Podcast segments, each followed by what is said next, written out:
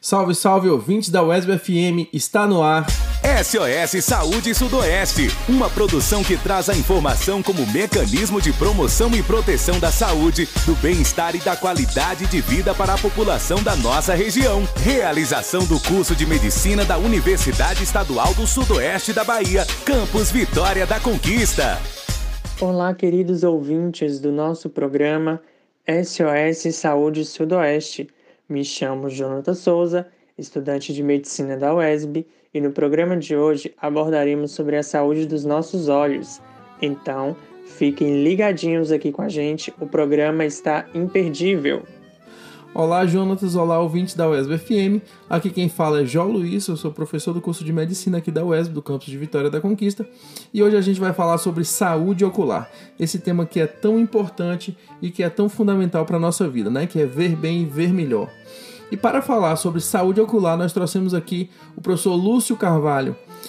O professor Lúcio, ele é médico oftalmologista e é professor do curso de medicina aqui da UESB. Professor Lúcio, seja muito bem-vindo. Muito obrigado por ter participado aqui. Jonathan é com você para fazer as perguntas.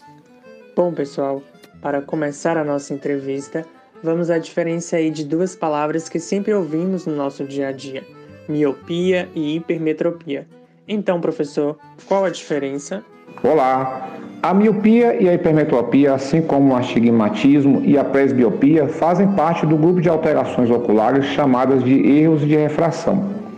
Normalmente a pessoa que tem miopia em um olho ou nos dois olhos, ela enxerga muito bem as coisas que estão próximas, a um metro, dois metros de distância do olho. Mas objetos e coisas distantes ela tem grande dificuldade de enxergar. A hipermetropia é o contrário, ela enxerga muito bem de longe as coisas que estão mais distantes, mas ela tem dificuldade de enxergar coisas próximas, como realizar uma leitura. E consciente ou inconsciente acaba fazendo mais esforço visual. O astigmatismo pode acontecer essa dificuldade tanto para longe quanto para perto, e na presbiopia, que acontece normalmente com pessoas acima de 40 anos, ela começa a ter dificuldade para, para perto. Todos esses erros de refração são corrigidos com óculos.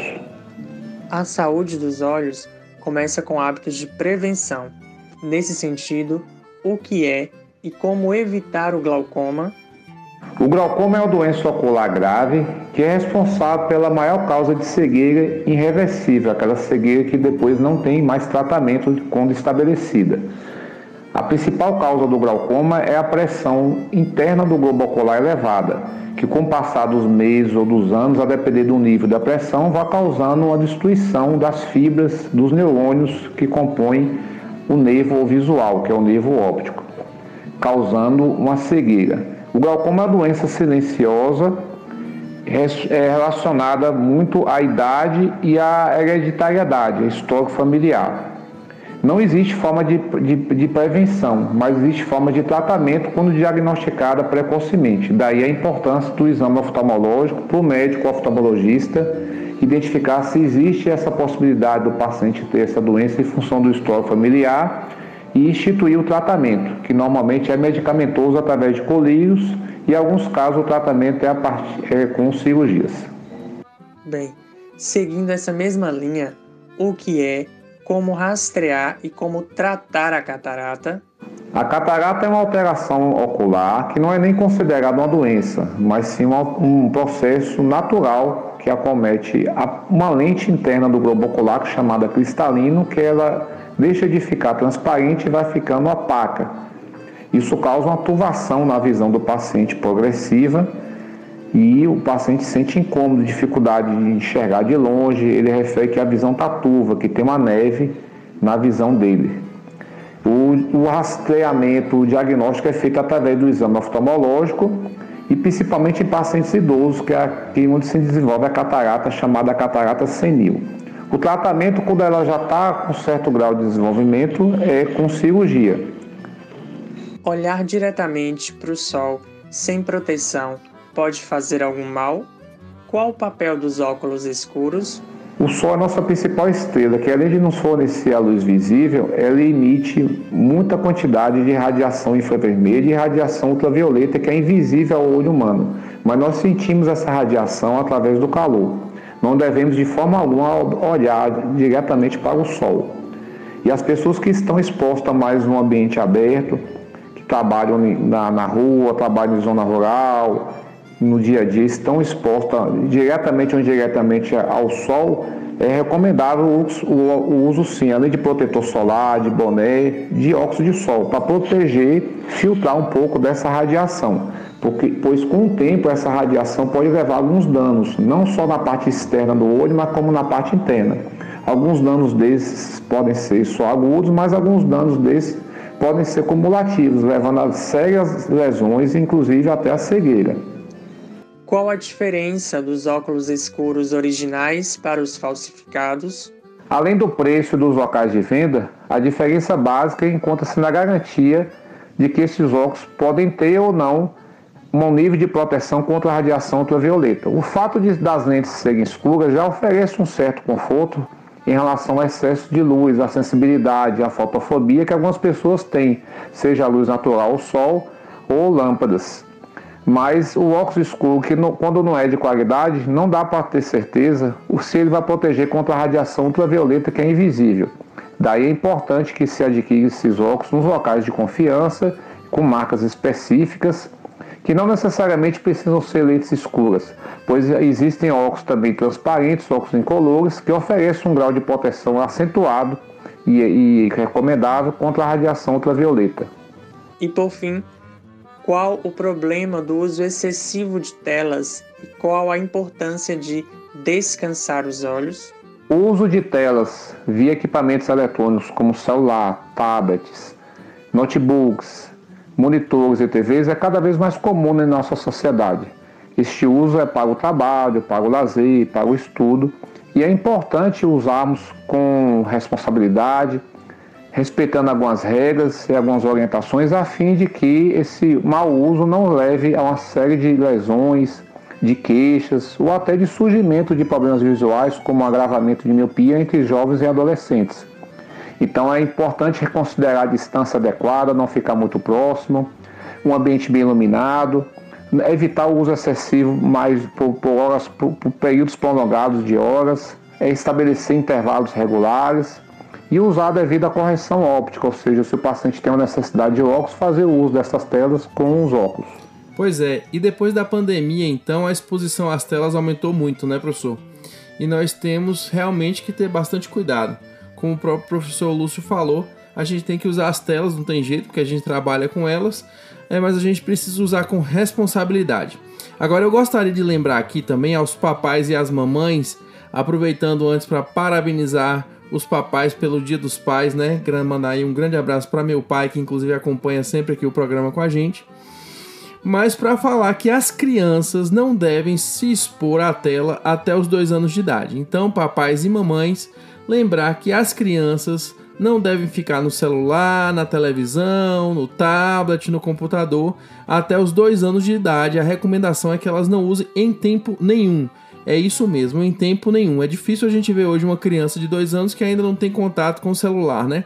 Mas a gente tem que tentar brigar por isso. A Sociedade Brasileira de, de, Pediatria tem essa recomendação, a Organização Mundial de Saúde também tem essa recomendação pelos riscos que traz a criança, né? Com transtorno de déficit de atenção e hiperatividade, com irritabilidade, ansiedade, depressão, vários problemas visuais aí como a síndrome da visão do computador, né? O sedentarismo e vários outros. É, depois disso aí, dentre os 2 e 5 anos, a recomendação é de usar só uma hora por dia. Então cabe aos pais esse limite aí dessas crianças para que elas possam é, ter uma, uma vida melhor, uma qualidade de vida melhor e também não ter nenhum problema relacionado a essas telas. E aí, para os adultos, lembrar também em relação ao transtorno do sono, a gente falou isso no programa aqui passado, que foi até um dos desafios, né? Na verdade, no programa retrasado, que era de desligar a telinha pelo menos 30 minutos antes de dormir para ter uma noite de sono melhor e a gente ter uma qualidade do sono melhor. Então, lembrando a vocês, 30 minutos antes de ir dormir, desligar a tela, desligar a televisão, desligar o computador e fazer uma outra coisa mais relaxante, diminuir as luzes para ter uma qualidade de sono muito melhor, tá? Professor Lúcio, muito obrigado pela sua participação. As orientações realmente foram muito boas e agora a gente vai para o quadro Você Sabia com Lara Rodrigues. Louis Braille, nascido em 1809, francês, professor. Isso te diz algo? Não?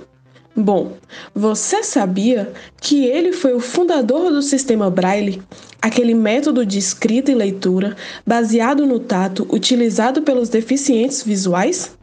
Isso mesmo.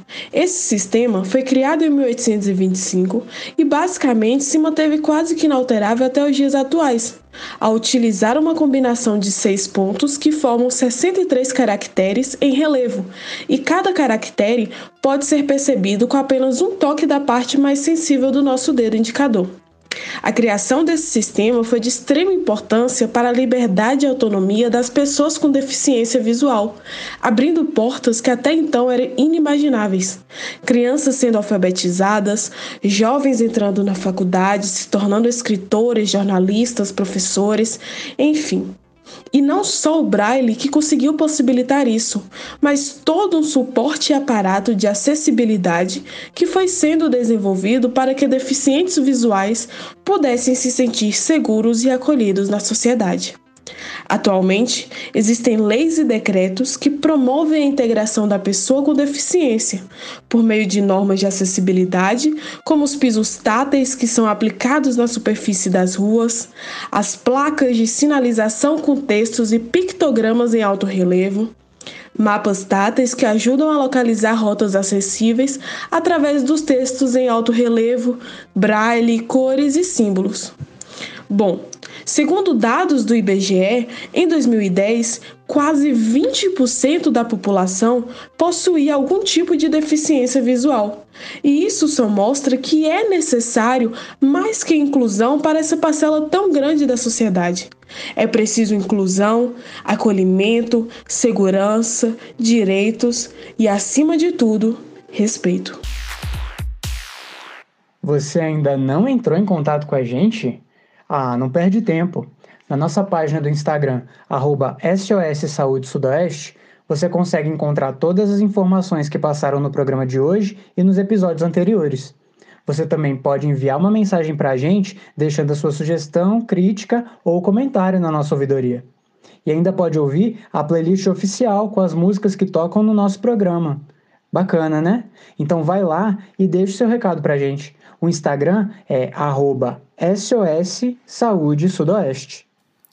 É isso aí, Douglas. Você pode deixar sua dúvida, você pode deixar uma sugestão com assuntos que você queira ouvir em próximos programas, você pode deixar uma crítica. O importante mesmo é você entrar em contato conosco e nos dar um retorno de como está sendo esse programa para você e se isso está fazendo alguma diferença e o que, é que a gente pode fazer também para melhorar. Nós estamos terminando aqui o nosso primeiro bloco. Esperamos que esse bloco tenha sido muito é, interessante. O papo com o Dr. Lúcio foi muito bacana. E a gente volta já já com muito mais sobre saúde ocular, mitos e verdades, dicas para uma vida saudável. Fique conosco. SOS Saúde Sudoeste, uma produção que traz a informação como mecanismo de promoção e proteção da saúde, do bem-estar e da qualidade de vida para a população da nossa região. Realização do curso de medicina da Universidade Estadual do Sudoeste da Bahia, Campus Vitória da Conquista. Estamos de volta pela UESB FM e agora a gente vai para um quadro que não pode faltar nunca no programa.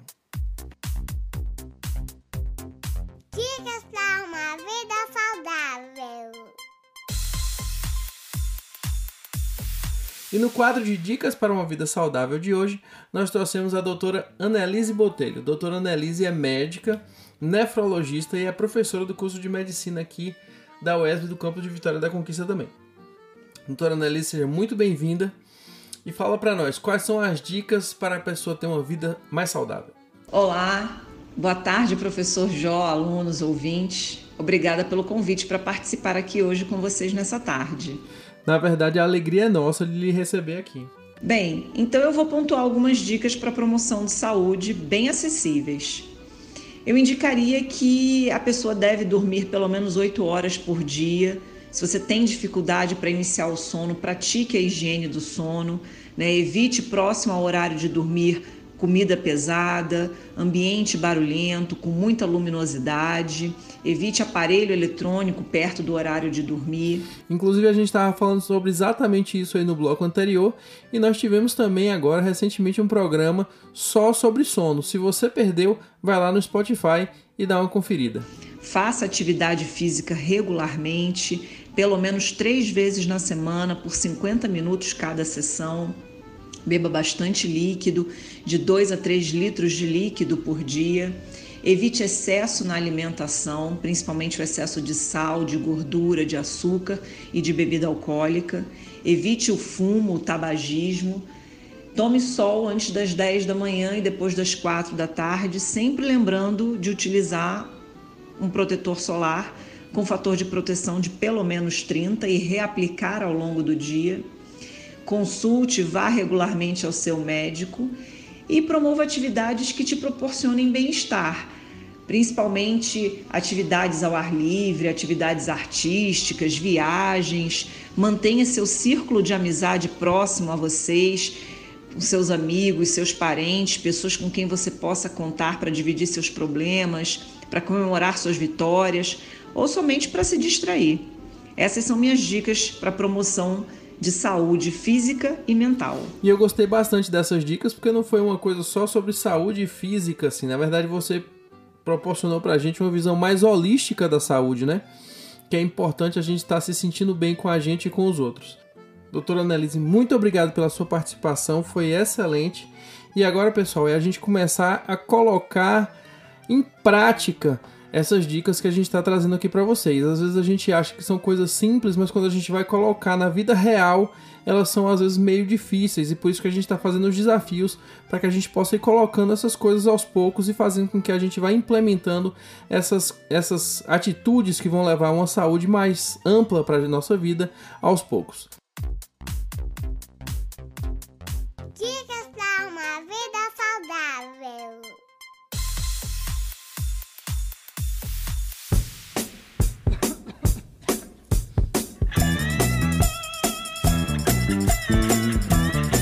Vovó já dizia. Quem não tem colírio usa óculos escuros. Mas não é bem verdade. Quem não tem colírio usa óculos escuros. Hum. Quem não tem colírio usa óculos escuros. Minha avó já me dizia pra eu sair sem me molhar. Quem não tem colírio usa óculos escuros. Mas a chuva é minha amiga e eu não vou me resfriar. A serpente está na terra, o programa está no ar.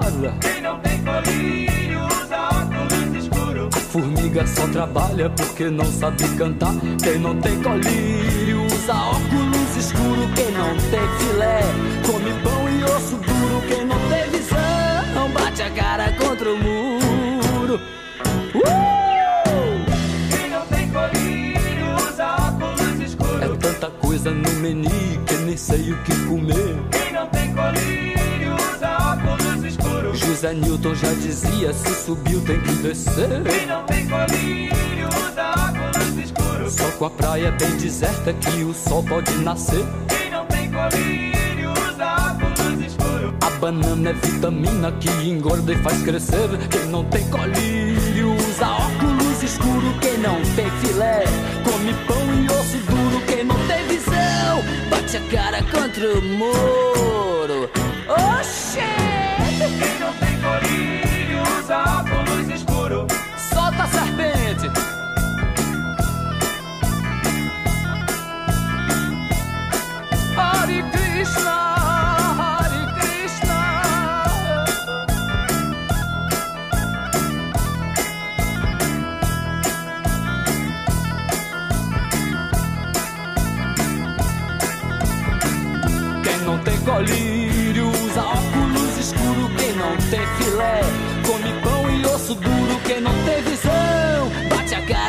Muro.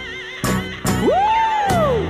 Quem não tem colírio usa óculos escuros. É tanta coisa no menu que eu não sei o que comer. Quem não tem colírio usa óculos escuros. Só com a praia bem deserta que o sol pode nascer. Quem não tem colírio usa óculos escuros. José Newton já dizia: se subiu tem que descer. Quem não tem colírio banana é vitamina que engorda e faz crescer. Quem não tem colírio usa óculos escuros. Minha avó já me dizia pra eu sair sem me molhar. Quem não tem colírio usa óculos escuros. Mas a chuva é minha amiga e eu não vou me resfriar. Quem não tem colírio